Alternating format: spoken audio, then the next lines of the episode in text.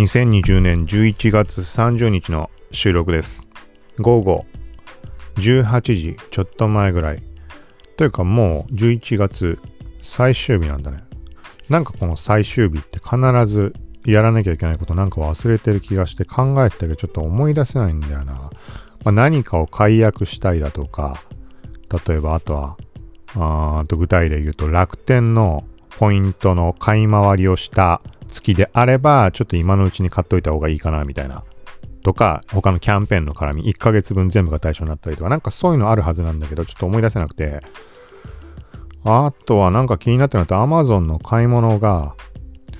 そうだね。これ別に月末関係ないけど、セールになってるところの絡みと、うん、解約はずっとサーバー解約しなきゃと思って多分もう5年ぐらい経ってるやつが、あと郵送じゃないと解約できないみたいなバカなシステムのやつが、もう変わったのかな、さすがに。はい。まあちょっとそんなのを考えつつだったんだけど、前回同様10日空いてしまったっていうのがあったので、まあなんかもうリハビリ的なところも含めて、ちょっときっちり今回はまとめてないです。ツイートを11月18日以降の数っていうのもかなり極端にそれ以前に比べると少なくなってると思うんだけどそこをちょっと拾っていこうかなと。ちょっとブログを書いてないとかっていうのもあったりするし収集がつかないというか頭の中に何も浮かばない感じなので拾って思い出しつつ話すのでグダッとなるかもしれないです。はい、まあ、よかったらそんな感じで聞いてもらえたらとこの番組は、コーキチ T が SNS、テック、ガジェットの最新情報を独自の視点で紹介解説していくポッドキャスト、聞くまとめです。ながら聞きで情報収集に活用してください。はい。まずは、ちょっと目についたもの。まあ、ツイート順番に見ていけばいいか、過去に遡る感じで。はい。少し前に、ポッドキャストでこれ触れたと思うんだけど、Spotify のポッドキャストのエピソードの画面に、プラスマークが表示されて、ブックマークみたいにして、後で聞くみたいな感じのができるようになるとかなんとかって話があってずっと出てませんでした。はい。で、自分の端末で見てみたら、昨日あたり見たら出ていて、で、押してみたら、まあ、ブックマーク専用みたいなそういう機能ではなくて、プレイリスト、お気に入りのプレイリストに追加みたいな、まあ、プレイリストの追加画面でした。はい。だからまあなんかね、まあ、あ当たり前といえば当たり前なのかもしれないし、ちょっとニュアンスは違うといえば違う気もするし、まあなんとも言えないんだけど、まあそんな機能でもうすでに実装されて見られる人もいるかもしれないです。はい。続いて、これは記事書いたもの。Spotify のストーリー機能。これ前からあったのかね？その、まあ音楽聴いたりとかっていうのはあんまりしないっていうのもあるのでわからないんだけど、ずっと前から特定のまあ、著名なアーティストとかなのかな、レーベル単位とかなのかわからないけど、ストーリー機能が存在したみたいです。で、遡って見てみる限りはテスト機能がどうこうみたいな、なんか書き方にはなってたんだけど、これが何日か前、昨日あたりかな。海外メディアとかを中心になんかストーリー、うんと具体的にはツイートしたものだと、クリスマスヒッツっていう Spotify のプレイリストにストーリーが表示されてる。ただし、見ようと思っても、なんかページを読み込みませんでしたって出て、なんかエラーになってたんでね、これはだからエリア的な問題なのか、たまたま回線の問題だったのかわかんないけど、はい、まあストーリー見られるみたいです。クリスマスヒッツって検索すると、うん、それ分かりやすいかなと。まあツイッターの方見てもらうと、あのスクショ載せてあるので、続いてちょっと順番に、まあ、えっ、と、ブログの方がいろいろぶっ壊れてますっていうところもツイートしてあります。もともと表示していたダークモードっぽい見た目のアンプ、高速表示用のアンプにしてあったんだけど、なんかそのプラグインの影響かわかんないけど、そのプラグインが有効になってると記事が一切表示されない。あの、フッターとかしか表示されない。スマホの時に。もうそういうふざけたことがしょっちゅう起きて、これ何か、あのね、ウイルス的なものとかそういう可能性もあるし、ただ、このワードプレスのアンプに使ってるプラグインというのはしょっちゅうこういうこと起きるんだよね。あの、多分そのプラグイン依存だと思うんだけど、そのプラグインの最新アップデートが来ると治るっていう。今回みたいな致命的なものって結構あります。アクセラレイティッドモバイルページ。アンプそのまんまの、あの、正式名称みたいな名前のアンプのプラグイン。ワードプレスが公式で出してるみたいなやつとは違って別のやつがあるんだけど、テーマとかもあって簡単に使えていろんな機能をあの、全然アンプのこととかわかんない人は使いやすい感じだからいいとは思うんだけど、ただ、まあ、なんかの機能とこっちの使ってる機能と干渉してるから起きてんのか、ググってもなかなか情報が出てこないんだけど、プラグインの名称自体がアンプのっていう名前だから、ね、ちょっと見分けがつけ、つきづらいというか検索しても。はい。まあそんなこんなで現状はワードプレス公式の方が出してるアンプのプラグインに切り替えてます。もう急遽。だから見た目めちゃくちゃになったりするんだけど、とプラス記事の画面に行けないっていうね、そのプラグインを今度使うと。はい、なんかいろいろと弊害が起きていて、ちょっとちゃんと見られない状況かもしれないけど、まあ最低限見られるようになっているので、治ったらまたお知らせします。はい。まあ順番にツイートを見てるので、えっ、ー、と、2019年の5月あたりに、ストーリーズの機能実装予定のアプリとか SNS みたいな話でずらっと箇条書きしました。ちょっとざっくり読むと、もともとあった昔からあったものだと、まあ、元祖ストーリーって呼ばれ、呼ばれるというか、っていうと、まあ、スナップチャットで、インスタがパクって、で、あとは Facebook、YouTube、LINE と Adobe の Behance っていうポートフォリオサイトでも実はインスタストーリーみたいなものがあります。で、当時では多分 Spotify とか LinkedIn が導入を検討しているっていう話が上がっていて、箇条書きしてあって、はい。で、まあ、スカイプにもあるんだっけ？みたいな書き方を2019年5月にしたんだけど、それが、まあ、今並べてあったものは全てもう出揃ったっていう感じです。ストーリーズの機能が。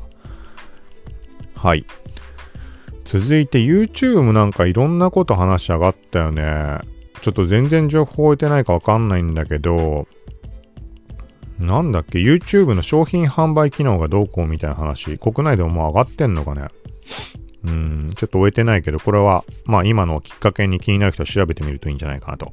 はい、続いてテッククランチの記事、これもタイトルのみにします。Pinterest がクラスコミュニティを含むオンラインイベント機能をテスト中。はい、まあなんかこのコロナ禍とかアフターコロナ、ウィズコロナ的なそこら辺の流れの機能だと思うんだけど、オンラインイベントの機能でちょっとなんかあんま、ピンとこないというか、まあ、ただ、ピンタレストに関しては、この自分の好きなものだけの世界観をこう構築していくとか、まあ、セレンディピティ的な要素とかいろんなところあるから、そういう意味合いでは、まあ、オンライン上のこのイベント、自分の興味のあるものの専門分野、そこに特化した人たちとの出会いっていう、まあ、どういうことかちょっとちゃんと見てないかわかんない。クラスコミュニティになってるか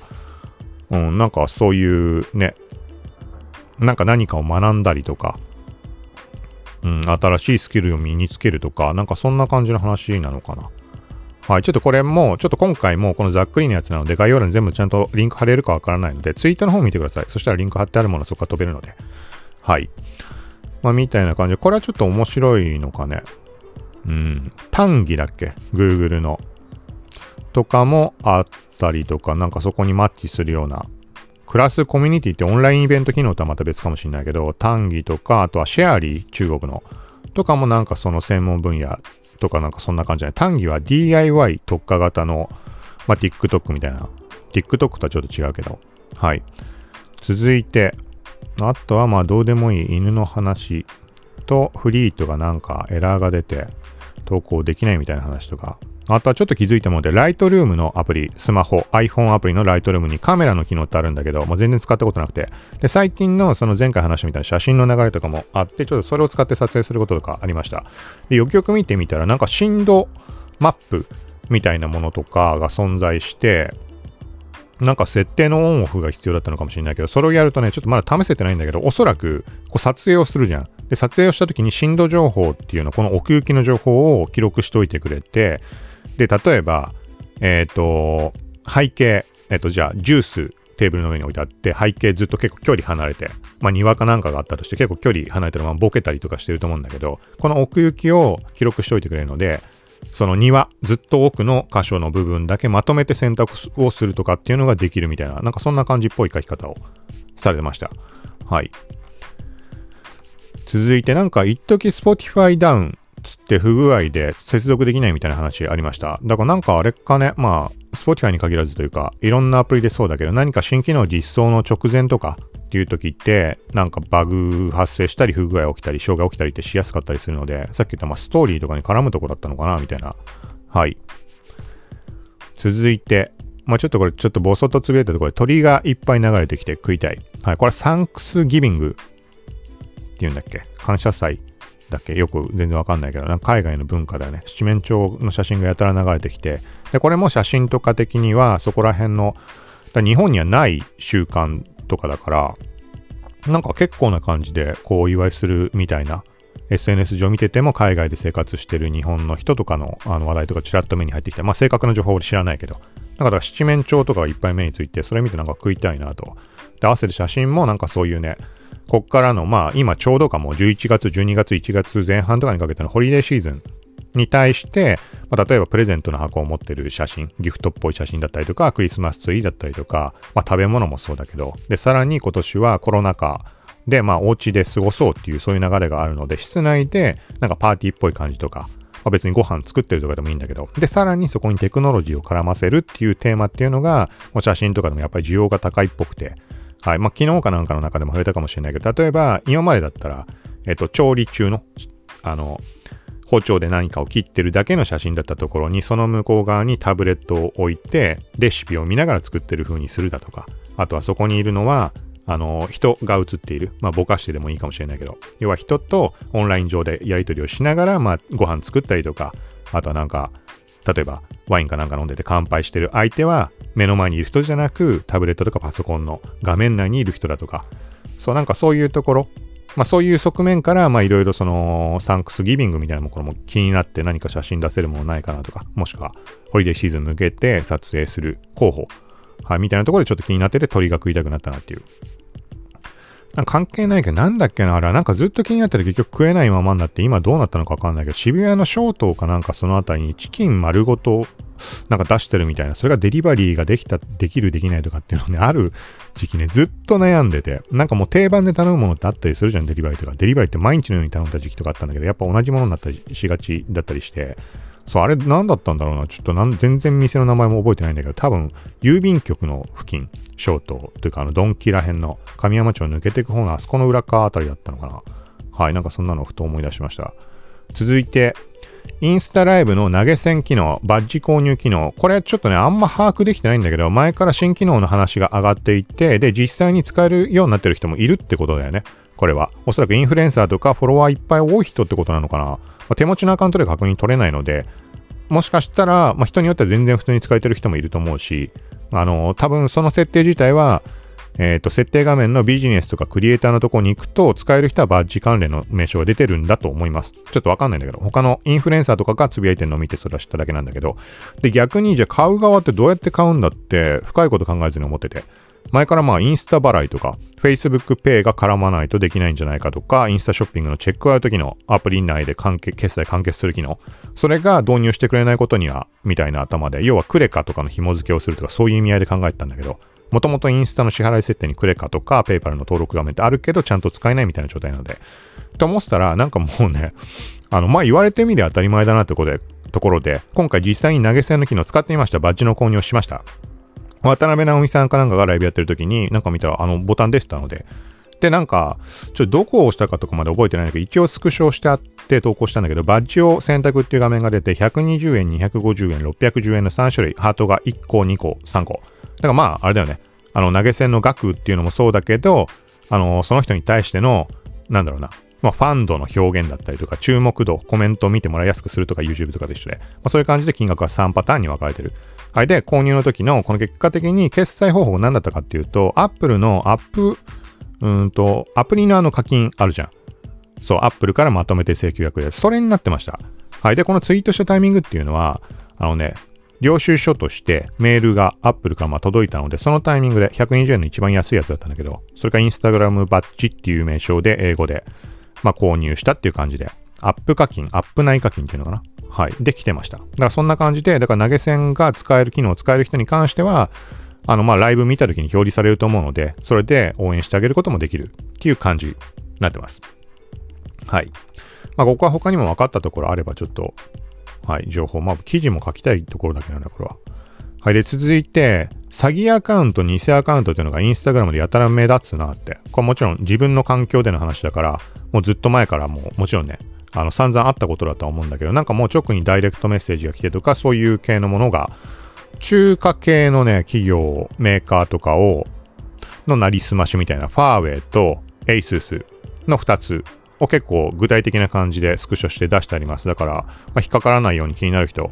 うん、そういうところちょっと弱いとか疎いっていう人は見てもらったらいいんじゃないかな。まあ、詐欺アカウントだと思うんだけど、まあ一応ちょっと懸念事項っていうのは、えっとツイート内で書いてあるはあるんだけど、要は公式アカウントがなりすまし対策で抑えるために似たような名前のものを取ってる可能性もあるんじゃないかって。ただこれは明らかこの任意アカウントに関しては詐欺だと思うので、はい。で、見分けつくように公式のアカウントの、あの、ファーウェイとエイセスに関しても、スクショ載せてあります。これインスタ側でも発信をしたけど、はい。で、なんかね、これのきっかけになったのが、デル、デルのアカウント、まあ、デルアンバサダーとかあったりもして、まあ、普段からデルって、なんだろうな、アカウントフォローしてたりもあるから気になるところと目に入りやすかったってだけなんだけど、なんかね、偽アカウントがやっぱりあるっぽくて注意してくださいっていうのをツイッターで配信してました。で、インスタの方見たらインスタでも、まあ、あの、投稿してたから、そう、それをストーリーズにシェアした流れで、インスタ側でもさっきのファーウェイとかエイセスの件、自分に実際に来たもの、はい、っていうのを、まあ、情報をシェアしたみたいな感じです。で、あとはこれ間に挟んであるもので暗号通貨ブームに同様走るビットコインなど仮想通貨が急落。もうこれは定番だよね 定番というか200万タッチしたとかその後、もう全然前みたいな情報追ってないかわかんないんだけど、200万1回は超えたみたいな話になってて、よくそこまで来たなって。過去最高時に2017年の時っていくらだっけ ?220 万、30万ぐらいまでいったんだっけ？それが、あのね、俺の中で確実に記憶残って60万切ってもう終わったなみたいに思ったのが、2018年だか2019年だか。で、最終的に40万ぐらいまで下がったんだけか。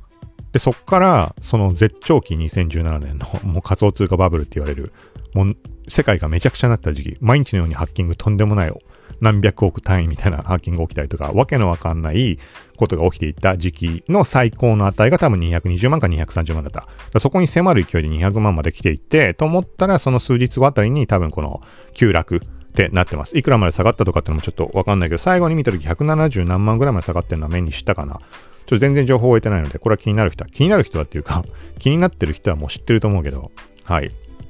で、続いて、この見出しのみ、政府、 Zoom の利用解禁、職員説明、質問通告に活用、共同通信、はい、みたいになってます。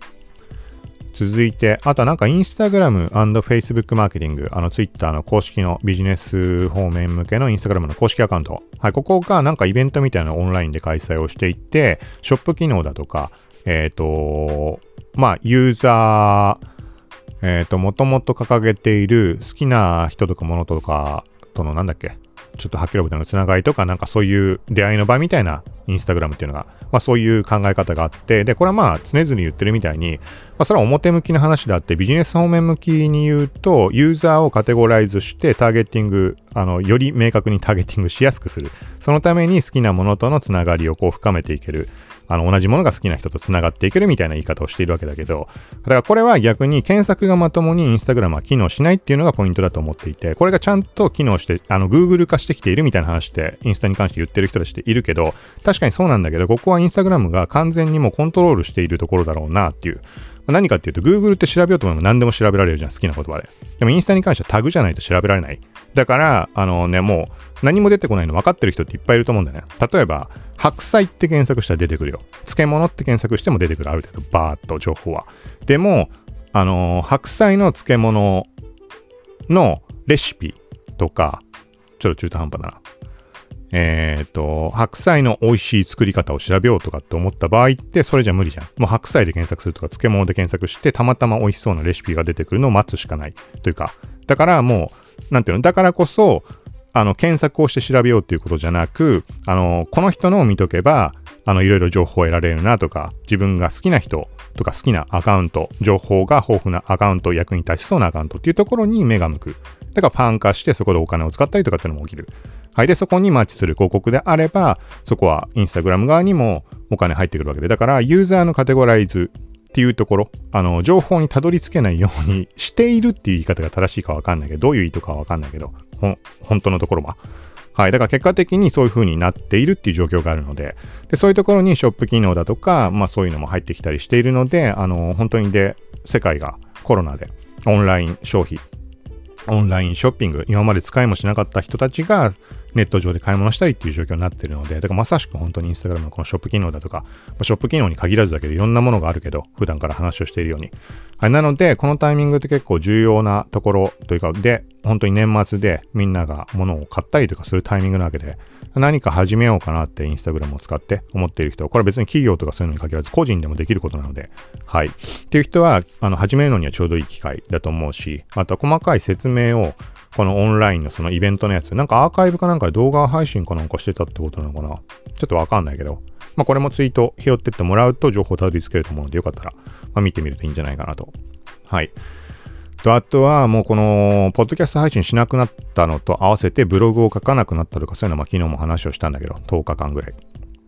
ほぼほぼ。で、写真の方ちょっといろいろやったっていうのがあるあるので、で、一番手軽、気軽に、あの、俺自身が情報を配信にしても、まあ、なんとなく感じたことを、こう、シェアしておくとかっていう記録に残しておくっていう場所ってやっぱりツイッターなんだけど、なんかね、フリートのせいで気軽じゃなくなってしまった。フリート自体がまず気軽じゃないんだね。なんでかっていうと画面の上にボタンがあって投稿指が届かない。で、それはインスタと同じじゃんって。インスタはストーリーの方が気軽に投稿できるじゃんって。あの物理的な話ね。あの、どっちが精神面的に気が楽かどうかっていうのはちょっと抜きとして。はい。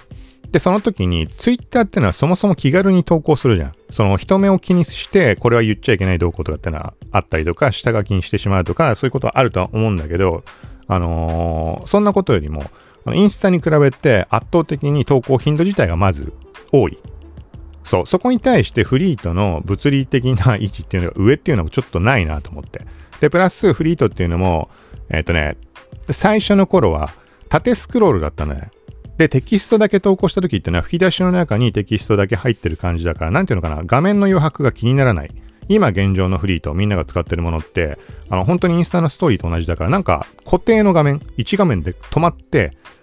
横にタップしてどんどん進んでいくわけじゃん。で、なんか余白って気になっちゃうね。完全な全画面だから、なんか入れた方がいいかなって。でもそれに対して特に何かできる機能っていうのがまだフリードって少ないので、はい。っていう実際の投稿するとき、まあなんかだったらもう投稿しなくていいかな。なんかだってそんなさ、1画面で固定で見られる場所でわざわざ気軽なこと言う必要あるかって。だそれはツイッターで、俺自身はツイッターでいいので、普通のツイートで。あの別になんかの文句を言うとかに関しても、別にこれ言っちゃまずいかなって考えるものっていうのもいろいろあるんだけど、まあ比較的これはもう、もう自分の感じたままのことを投稿するアカウント、まあ言ってみたら一般的な人たちの裏アカウントに当たるところなので、メインアカウントって言い方は自分の名前でやってるからメインアカウントっていう言い方はしてるけど、実際裏アカウント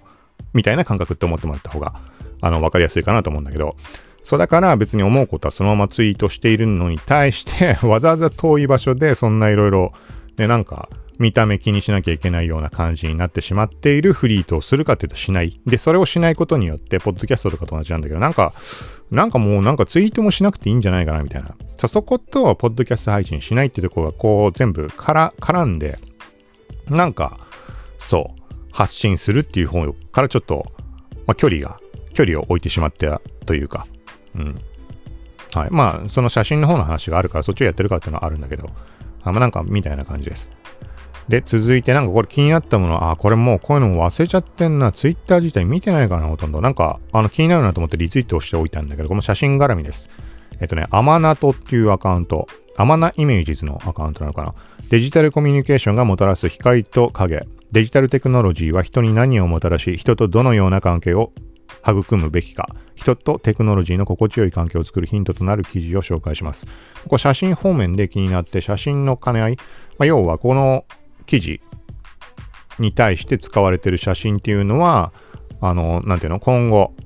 その、写真素材としても使われていく、あの、傾向にあるんじゃないかなとか、アイキャッチの画像とかね。まあ、なんかいろんな意味合いで見てみたら、まあ、記事の内容自体もすごい興味深い感じだったし、DX で進む人とテクノロジーの新たな関係値とか、コロナ時代働く私たちのウェルビーイングに VR は貢献できるのか、すごい面白いんだよね。事業の連携で生んだ新サービスオンラインソムリエ。アマナイメージズのだよね。アマナトとは、一応アバウト今見てます。不確実性の時代における情報の未来。アマナイメージズのだよね。そもそも違うのかな？なこういうの分かりづらいなと。でも、アマナインクってなってるから合ってると思うんだけど。なんかいろんなのがあるんだよね。ビジュアルシフトっていう、なんか、アマナのオウンドメディア。てか、あ、パシャデリックもそうなんだ。系列ってことなのかな？メディアってなってんね。あなんか知らない気づきがすごいな、これ。そう、なんかだからこのアマナトっていうのは不確実性の時代における情報の未来。で、メディアによる集合値、リアルの場から始まる次の一手みたいな感じでアバウトのページには書かれてます。なんかこのメディア、ちょっと気になったので、ちょっとじっくり見てみない、みたいなと。なんかあんまりそういう感覚ってないんだけど、雑誌を見るような感覚でちょっと見てみたいなって。写真の感覚が絡んでるからなのかね、俺の中で。はい。続いて、まあこんな細かいのはいいか。ちょっとノートのみんなのフォトギャラリー4000回写真使用されてたみたいです。なんかバッジで通知が来てました。と、あとは、インスタのさっき言ったマーケティングのあの公式アカウントが、まあなんかいろいろ、まあさっきの話か、興味関心を持った商品、ブランドについてもっと知りたいときにはすぐにプロフィールで詳細を確認するって考えてる人が42%。ちょっとなんかいきなり変な話かしちゃったけど、まあなんかこういうユーザーの動向とかそういうところのをツイートを順番にそのイベントの時にしていって、そこに関連する感じで、まあそのあたり、えっ、ー、と、まあ企業とか個人でもそうだけど、その単純に発信するっていうとこではなく、その後に情報を回収してもらう方法の一つとして、インスタグラムのウェブサイトの訪問とか閲覧履歴の機能も備わりましたよっていうのを11月の頭ぐらいに、まあ、記事書いたものがあるんだけど、それをちょっとリツイートで紐付ける感じで、はい、TL 上で見てもらえたら中みたいな感じでやってます。だからもう本当に広告とかもそうだし、広告のアクセス履歴っていうのも、あの広告アクティビティのページに行かなくても、通常のそのリンク、アクセスしたリンクっていう画面が見られるように今なってるので、その中で広告でアクセスしたものに関しても見られるようになってます。あとは誰かのプロフィールから飛んだものも見られるし、ストーリーズから飛んだ、スワイプアップリンクから飛んだものも残ってるし、そうだからこれは、あの、すごい便利だなっていう話は前したんだけど、なんとなくでアクセスしたもの、あれなんだっけなと思って見るときに今までインスタだと見らんなかった。外部のブラウザでブックマークとかしときゃ別だけど、そう、そういうのがもうアクセスさえしておけば基本的に残るようになってるので、ただしダメなのがストーリーズの左上から飛べるリンク、外部に飛ぶリンクあるじゃん。例えばアメブロだとか、Spotify とか、Apple Music とか、あそこから飛んだものは多分記録されてないです。はい、続いて、なんか写真絡みで、なんかたまにあるんだけど、Google Books とかでなんか売られてる本の表紙に使ってくれた方がいたみたいで、はい。まあ、あとは、まあ、そうだね、さっきのマーケティングのインスタグラムの公式アカウント、ライブショッピングの件とかそういうところを、なんか結構そのね、連続で重要な話、あの、インスタをビジネスに使っていく今の時代、今の時期、コロナっていう、こういう状況、はい、にはすごいヒントになるものっていうところ、あの、全くわからない人でもわかりやすいような感じで、まあ、情報を配信したので、ちょっとこのタグはスルーしてきます。いっぱいあるので。まあ、それに絡むものとして、えっ、ー、と、日本国内で初め、えっ、ー、と、世界に先駆けてスタートした機能とかっていうのも、今年ってすごいいろいろあったんだけど、そこに関してもその公式アカウントがツイートしてました。で、そこに合わせて、まあ、QR コードの件、記事書いたものとか、そういうのをまあシェア、改めてしています。はい。そう、このイベントが、えっ、ー、と、ハウス・オブ・インスタグラムみたいな、11月26日に開催されたやつかな。はい、続いて、結構もう時間何分話してんだろうもう30分になるんじゃん。この全部拾ってもしょうがないか。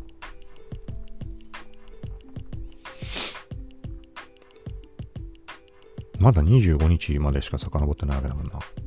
あとは、えっ、ー、と、真偽不明のツイートを RT すると警告が出る仕様がいいねにも拡大へっていう風になってます。はい。あとは、これはもうツイートすらしていなかったかもしれないけど、いいねボタンの逆で嫌いボタンみたいな話も上がって結構話題になってたよね。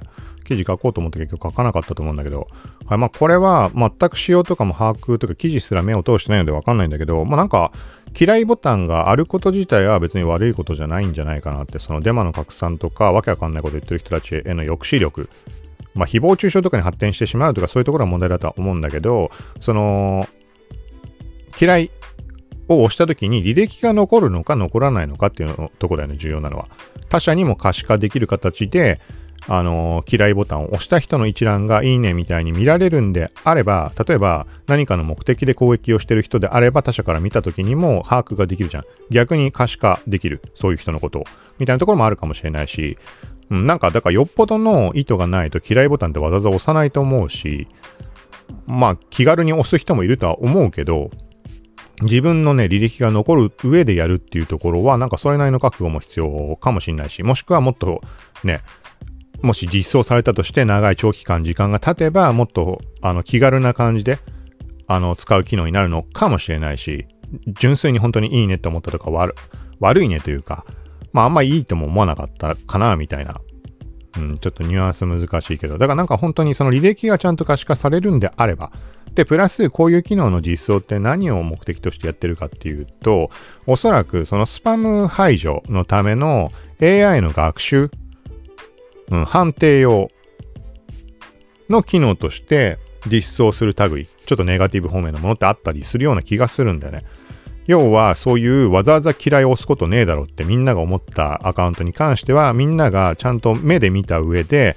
あの感情込みの上で通報したりとかするじゃん。嫌がらせ明らか嫌がらせのものは。その件数がだから爆発的に多いものに関しては凍結とかっていうのはもちろんそうだしそこで学習した上でもう自動的にどんどんそういうアカウント排除していく。はい。いずれもう10年20年とかの単位かもしれないけどなんかそういうところに備えての情報データ収集とかなんかそういうところも含んでんじゃないかなみたいなことは、まあ、他に前にもなんかその話したよね Twitter だかインスタだかわかんないけど。はい。続いてうーんとあとは Twitter が認証バッジのリクエスト機能なんか再開の話2021年にまあ、ブルーバッジの申請再開へみたいな話上がってます。はい、これは2020年の6月時点で、まあ、認証バッジのリクエスト機能があの改めてテスト開始しているみたいな話記事書いてこれツイートしてあります。はい、なんかあの設定画面というかサイドメニュー、パソコンのとこのツイッターのサイドメニューに行った中のどっかの画面にリクエストの画面が表示されてたみたいなジェーンさんが多分ツイートしたのかな当時。はい。23日。そう。これも触れてなかったな。スナチャが TikTok、スナチャの TikTok 機能みたいなのがさらにパワーアップみたいな感じなのかな。ちょ、スナチャの TikTok 機能自体が音楽が付けられるようになったのは知ってんだしてたんだけど、なんかタイムラインの概念がどうこうってちょっとよくわかってなくて、なんかで、今回触ってみたらタイムラインがなんとかみたいな書かれてたんだね。で、合わせて、スポットライトっていう機能を発表したみたいな感じで、ちょっとこれも全然わかんないんだけど、なんか賞金がどうこうなのかな山分けみたいな嘘かなちょっとこれも全然わかんないです。気になる人は調べてみてください。はい。で、続いて、Photoshop カメラにエヴァンゲリオンレンズ第2弾が登場。非常事態、シンジアスカ、初号機の3種類。はい。これ第1弾が Adobe Max のタイミングかなんかで出て、ちょっと話題になって、試しに使ってみたりしたんだけど、はい。で、それの第2弾として、まあ、非常事態って使いやすいかなって、使いやすいかなっていうか、まあい、いかにもエヴァって感じで、ちょっと犬を試しにあの入れてみたんだけど、はい。で、犬だけ輪郭きれいに切り抜かれて、その犬の背景にあたる部分に赤い画面が入って、で、犬の上の部分にも乗っかってくれる、レイヤーの層みたいになって、間に挟んで切り抜いた要素を間に挟んだ上で加工してくれる。これ勝手にやってくれるのですごいなと思って。はい。あ、そうで、なんかそれをこんな、まあ、エヴァの第2弾のレンズが公開されましたよっての記事書いて、まあ、画面スクショして、えっ、ー、と、インスタストーリーに投稿して、まあ、メンション形式でフォトショップカメラ。やったら、なんか、あの、フォトショップカメラの公式アカウントがストーリーをシェアしてくれました。はい、だから通知画面とかちょっとツイッターで、あって言って、ちょっと、あの、シェアしたりしたんだけど、はい。で、あとは、これは11月24日、アレクサ、日本語と英語で話して、で、マルチリンガルモードに。はい。っていうのを、ギズモードジャパンの記事です。これはね、これね、悩ましいって思ってる人がいっぱいいると思うけど、みたいなことを書かれてたんだけど、ままさしくそれで、あの、Apple Watch の時にも話をしてたじゃん。聞いてくれた人わかるかもしれないけど。例えばさ、iPhone2 台あって、Apple Watch ってあったりするわけだけど、Hey Siri って言った時には、英語、英語で設定のものが反応する。で、日本語、あの、ん ?Hey Siri、Hey Siri、あの、発音次第か。英語と日本語。で、それに対して、あのね、英語の勉強をしたいって俺は常々思っているので、この日常会話的なレベルだから、その AI とかに話しかけるときは英語で話しかけたい。はい。でも、日本語でちゃんと調べたいって時もあるじゃん。とかっていうのがすごい紛らわしくて、紛らわしいというかうまくいかない。なんか、うん。とかあって、で、そんな中、アレクサに関しては日本語と英語で話してって言うと、それで設定をした後っていうのは、英語で話しかけると英語で回答してくれるっていうそのモードみたいです。はい。で、対象デバイスみたいなのも並んでたりするので、はいまあ、これも記事を見てもらうとわかるんじゃないかなと。で、ただし、個人的には Windows 10で使える Alexa っていうのが存在するんだよね。もともと海外の Amazon でしか対応してなくて、あの例えば Amazon Music とかさ、あの海外版で加入してないと、サブスク加入してないと使えないからなんだ使い物になんないなって。でも、英語で話しかけた時には回答を英語で返ってくるわけじゃん。で、この難しいところ。はい。って思ってたらしばらくしたら日本語対応した amazon.co.jp も対応つって、日本語版の Amazon アカウント。例えば俺の Amazon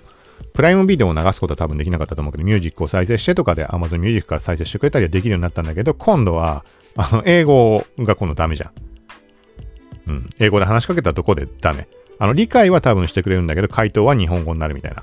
はい。で、それがだから今回マルチリンガルモードに Windows も対応したのかなと思って見たけど、あのね、アレクサ日本語と英語で話してって話しかけると、それにマッチする答えは返してくれるんだよね。あの、英語に切り替えますか？みたいな、みたいなこと言ってくるから、はいって言うと、なんかデバイスの設定のどこどこに行って切り替えてくださいみたいに言われて。で、それを見に行ってもないんだよね。そういうのが。もしかしたらなんかスマホ側のアプリとの兼ね合いあるかもしれないので、そっちで操作すればなんかなんできるのかもしれないけど、うーん、まあなんかまあ、あれだね。何にしても、その英語の勉強と普段の日本語でちゃんとあの調べたいことを調べたい、音声で調べたいとかっていうのをちゃんと切り分けしたいっていう人に関しては、アレクサ、まあ、今後すごい使い勝手良くなるんじゃないかなっていう感じです。はい。続いて、えー、っと、えっ、と、これは11月20日の記事。前から話は上がっていたけど、えっ、と、Facebook が、えっ、と、訴えたみたいな話、スクレーピングをしていた、個人なのかな。ちょっとわかんないけど、まあそういう人を訴えたっていう話上がってますか。前にも話上がっていたけど、10万アカウントかなんかのプロフィールを、まあ、スクレーピング自動で取得して、だから、まあ、そこから考えるに、あれかね、よくあるじゃん。なんか自分のさ、アカウントがさ、全く関係ないインスタじゃないところに存在して、自分の写真がずらっと並んでるみたいなの見たことあると思うんだけど、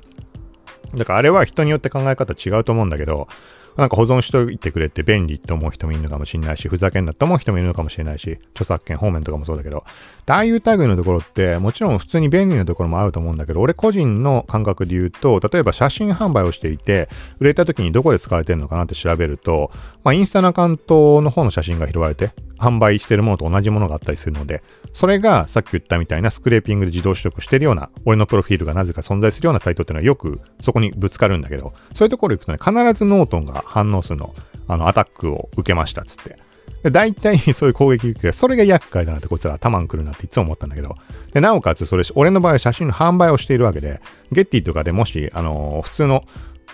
えっ、ー、と、通常の感覚で買ったら一番でかいサイズとかだったら4万、3万7千円ぐらいするわけよ。それを勝手に使われた上でウイルスまで仕込もうとしてて頭にくるじゃん、普通に。そう、だからその兼ね合いがあるから、前になんか一時話題になったあれあるじゃん、あの JavaScript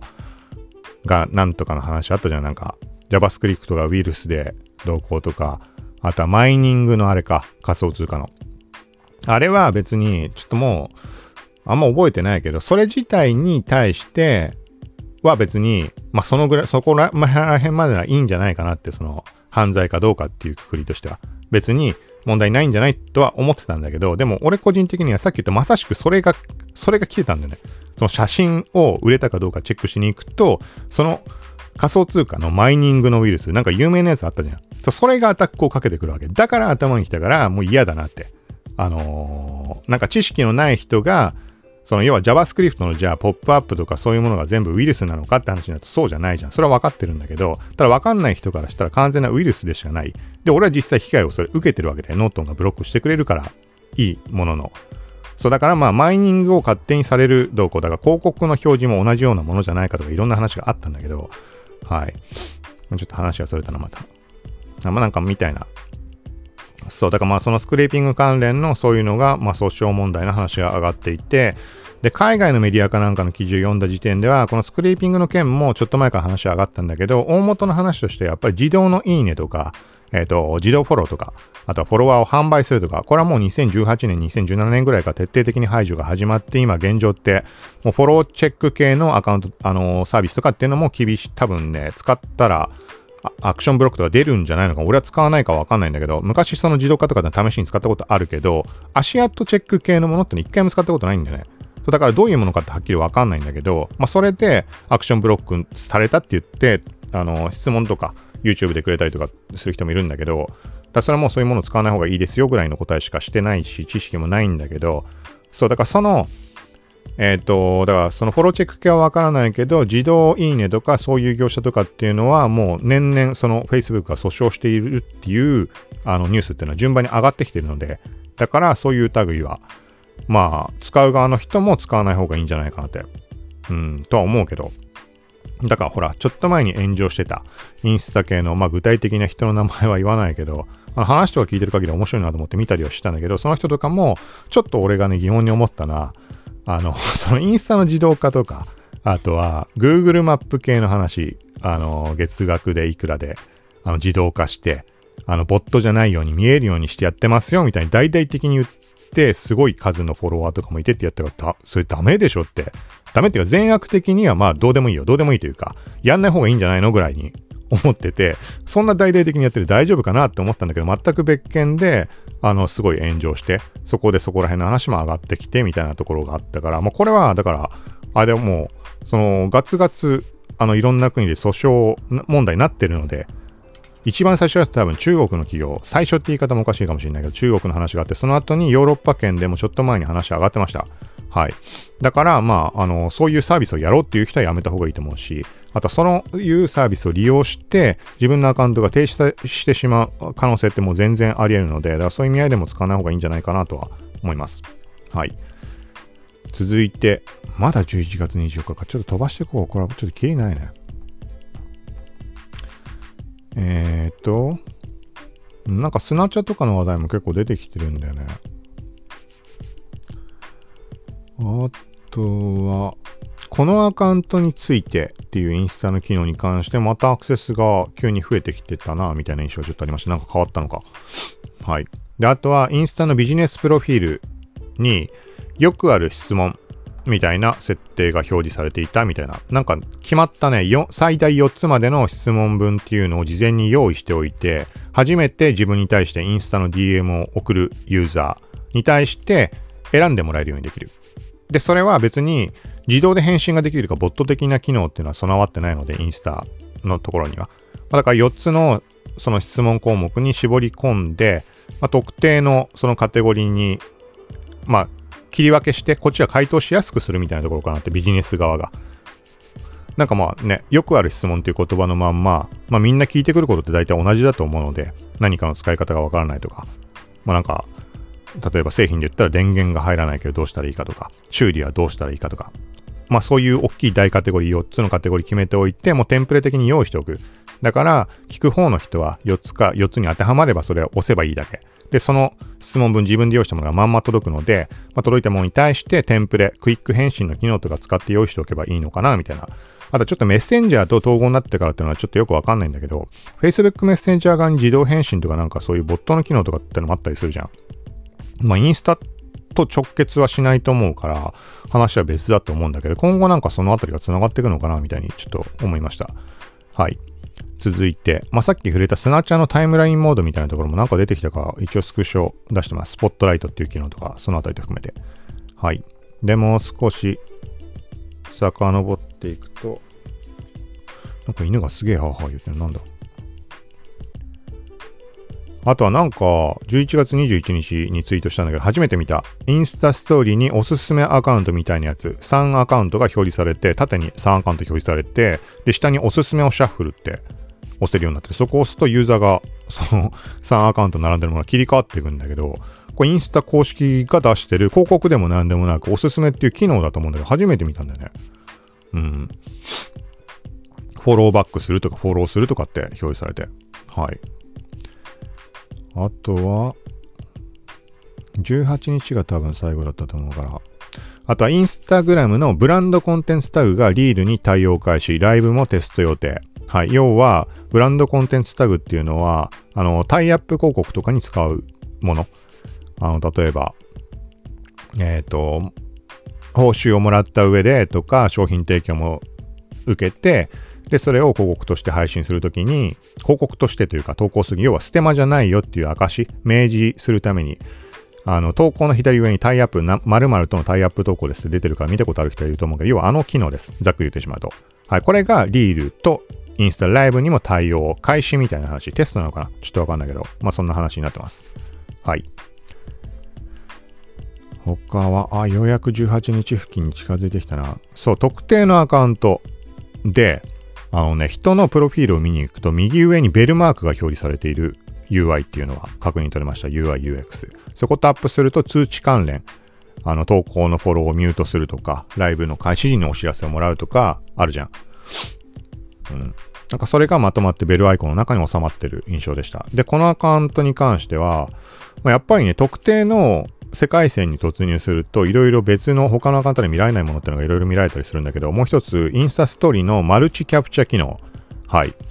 昔しょっちゅうアクセスがあったストーリーズで動画を撮影した時の押しっぱなしにしてると15秒単位で勝手に分割して最大1分まで4分割されたストーリーまとめて撮影投稿ができるみたいな機能ありました。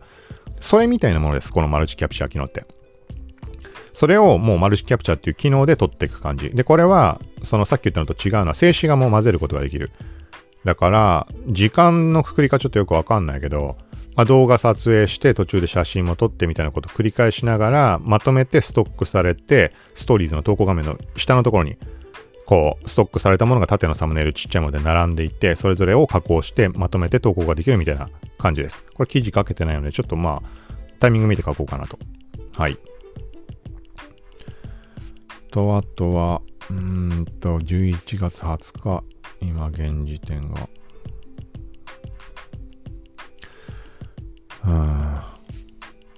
これは話したもんね、Watch Together。メッセンジャーとインスタグラムとか、一緒に動画を見る機能。そうだね。あ、まあ、これでほぼもう遡りきったかな。うん。ちょっとついでに写真方面とかの絡みで見たもの、あのー、なんか今、2021年のカラートレンドになりそうな色っていうところちょっとざっくり目についたものがあったので、記事かなんか、シャッターストックの記事か。はい。色の名前だけちょっと読んでおきます。聞いてもわかんないと思うけど、セットセールシャンパン、フォルトゥーナゴールド、タイドウォーターグリーンみたいになってます。で、IM の方で言うと、メローイエロー、なんか淡い感じの黄色、落ち着いた感じの、とか、あとは、冬のカラーみたいな話で、オレンジとかがあったかな。あと、くすんだ感じの落ち着いた感じのブルーとか緑とか、あとはオレンジ。オレンジもくすんでるけど割とはっきりしたオレンジみたいな色だったかな。はい。これは IM の、IM マガジンブログの方行くと、まあ探せば出てくると思うので。はい。あとは Chrome。Chrome が CPU 使用率を5分の1に削減、タブ検索機能もみたいな。これ気になりつつも Brave を使ってしまっているので、ちょっと確認すらしてないんだけど、どうなんだろうね。で、ブレイブ、そう、これ触れようと思ってて忘れてたんだけど、ブレイブのあのアフィリエイト機能が多分もう終了になりました。だから前からその自分の収益化っていうとこにもブレイブっていいですよってその投げ銭機能でもらうとかだけではなくブレイブをのブラウザ自体をおすすめしてそれで自分に報酬が入ってくるっていうのもあったんだけどそれがもう配信予定ですって言ってても終了になったのかどうかわかんないけどそれだからもう個人的にはリンクとか外しましたツイッターとか。はい。なので、まあ、そこはだからね、ブレイブが使い勝手いいっていうのは実際の広告ブロックとかセキュリティとかプライバシー保護とかっていう側面のところは未だに生きているので、例えば YouTube 再生時に広告が表示されないとか、で対して、じゃあそのクリエイターを応援してあげられないじゃんっていうところに関しては、ブレイブクリエイター登録してる人に対してであれば、あのー、まあ、バットっていう仮想通貨まあ、ざっくり言ってしまうと、あとポイント的な意味合いで考えてもらって、それで応援してあげることができる。ちょっと今回は詳細省くけど、はい。まあ、使い勝手自体いいので、どうなんだろうだからさっきの Chrome のこの、うん、CPU 使用率を抑えるみたいなのがあるか気になるから、それ使ってみて Chrome に戻すか。でも戻す理由もないもんな。てかなんかブックマークとかに追加するときってもうメインを今 Brave にしてるので、それでガツガツあのやっちゃってるから、メインとして使ってるから、う、今更また Chrome に戻すのもどうかなとは思うけど、はい。あ、11月18まで戻って、嫌いボタンや反対投票システムの追加を模索中っていうのは、 Engadget Japan の記事出てきました。はい。これちょっと後で見てみよう。だからさっき話した内容っていうのは、あの、要は履歴が残るんだったらいいんじゃないの？みたいな。その、いい悪いの考えはまあ俺自身のものだからあれだけど、だからその履歴が残る残らないとかの話題についてもしかしたら書かれたりするのかね。はい。あんまそんな細かいこと書いてないね。大したこと書いてないね。まあ、こんなこと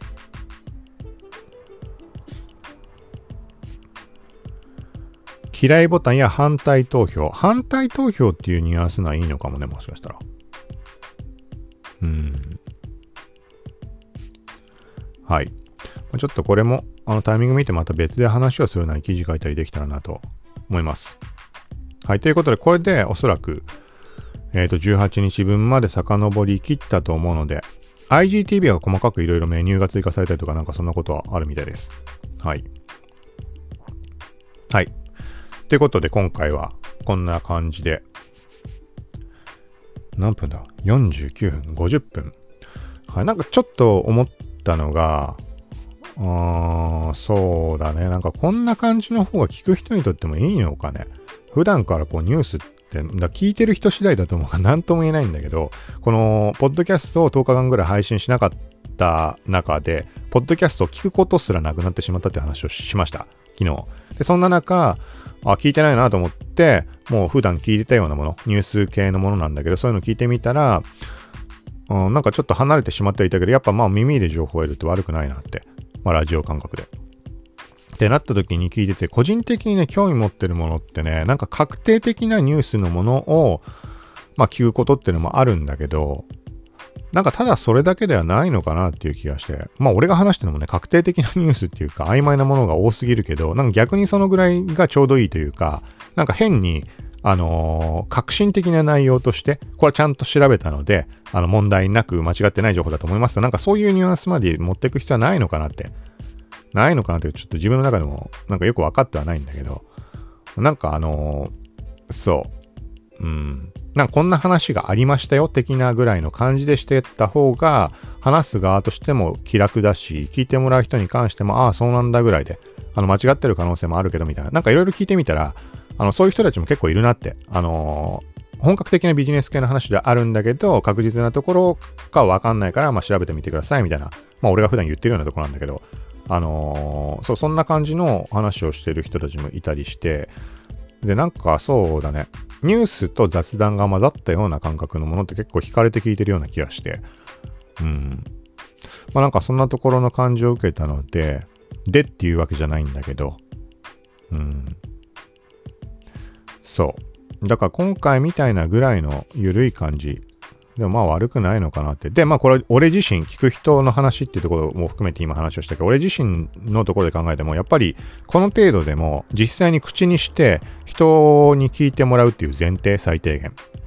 どんなに適当な説明だったりとか、把握できてなかったにしても、やっぱりこういうふうに自分の頭の中にあの刻まれていくというか、こういう話があったな、みたいな、ここ自体がすごい重要。まあ、俺自身の話になってしまうけど、はい。なんかそこの追体験じゃないけど、そういう感じで聞く人もなんとなく聞いてもらって、あ、こういう話あったなとか、はい。で、前話したような記憶術みたいな話じゃないけど、こう雑談の話が記憶どっかに頭の中に残っていて、そこのきっかけで思い出せるトリガーになる。あの、この機能がどうこうだったとか、あれ何の話だったっけなって思った時の思い出すトリガーっていうのがこの番組になってもらえたらなんか、まあ、嬉しいかなというか、うん。ね、情報が溢れまくってるから、なんか全部記憶するって無理だと思うし、はい。と、まあ、今 思いついただけの話をしただけなので、なんかこれもなんか1時間超えた時になんかダメになるみたいなのがあったんだよな。なんだっけそれ。ちょっともう忘れたけど、何か iPhone、あ、iPhone 側か。1時間とか録音したのに2秒になっちゃうっていう時期があったんだよね。これ起きたらきついんだけど、今この喋ってる、今もん、きついんだけどって言ってることすら聞いてる人に伝わんないっていう2秒になっちゃったら、こんな話なのに。うん、うん。何だったんだっけな、あれ。あ、あれか。iOS でボイスメモのデータの同期をかけてるとまずいんじゃないかっていう結論になったんだ。それ以降起きてないわ、そういえばそれをオフにしてから。はい。まあ、ということで、ちょっと今回1時間になったけど、はい。うん、まあ、こんな感じで、まあそうだね。わかんないけど、どういう形式にしていくかわかんないけど、まあ今回みたいなぐだっとした感じは悪くないのかなっていう。今回あれだね、10日間分話したから長くなっただけだけどね。うん。そう、へ変に、だからまあきっちり話、あの話し方がきっちりしてるかどうかとかっていうのは別として、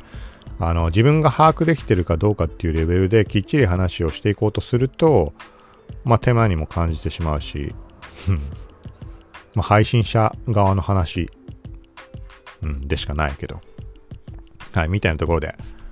まあ、とりあえず、まあ、継続的に、まあ、前回の配信で言ったみたいなところで、やめる、10日開けたけど、あえて開けたみたいなところもあったんだけど、やめようっていう感覚全くないし、あのやっていきたいなとは思っているので、まあ、いろいろ試しながら、はい、やってこう、けたらなと。あれ？なんかまた今、ツイート見てたら、2時間前ビットコイン194万みたいになってんね。下がってまた上がったのかね？はい。ということで、また近いうち配信していくんでよかったら聞いてください。さよなら。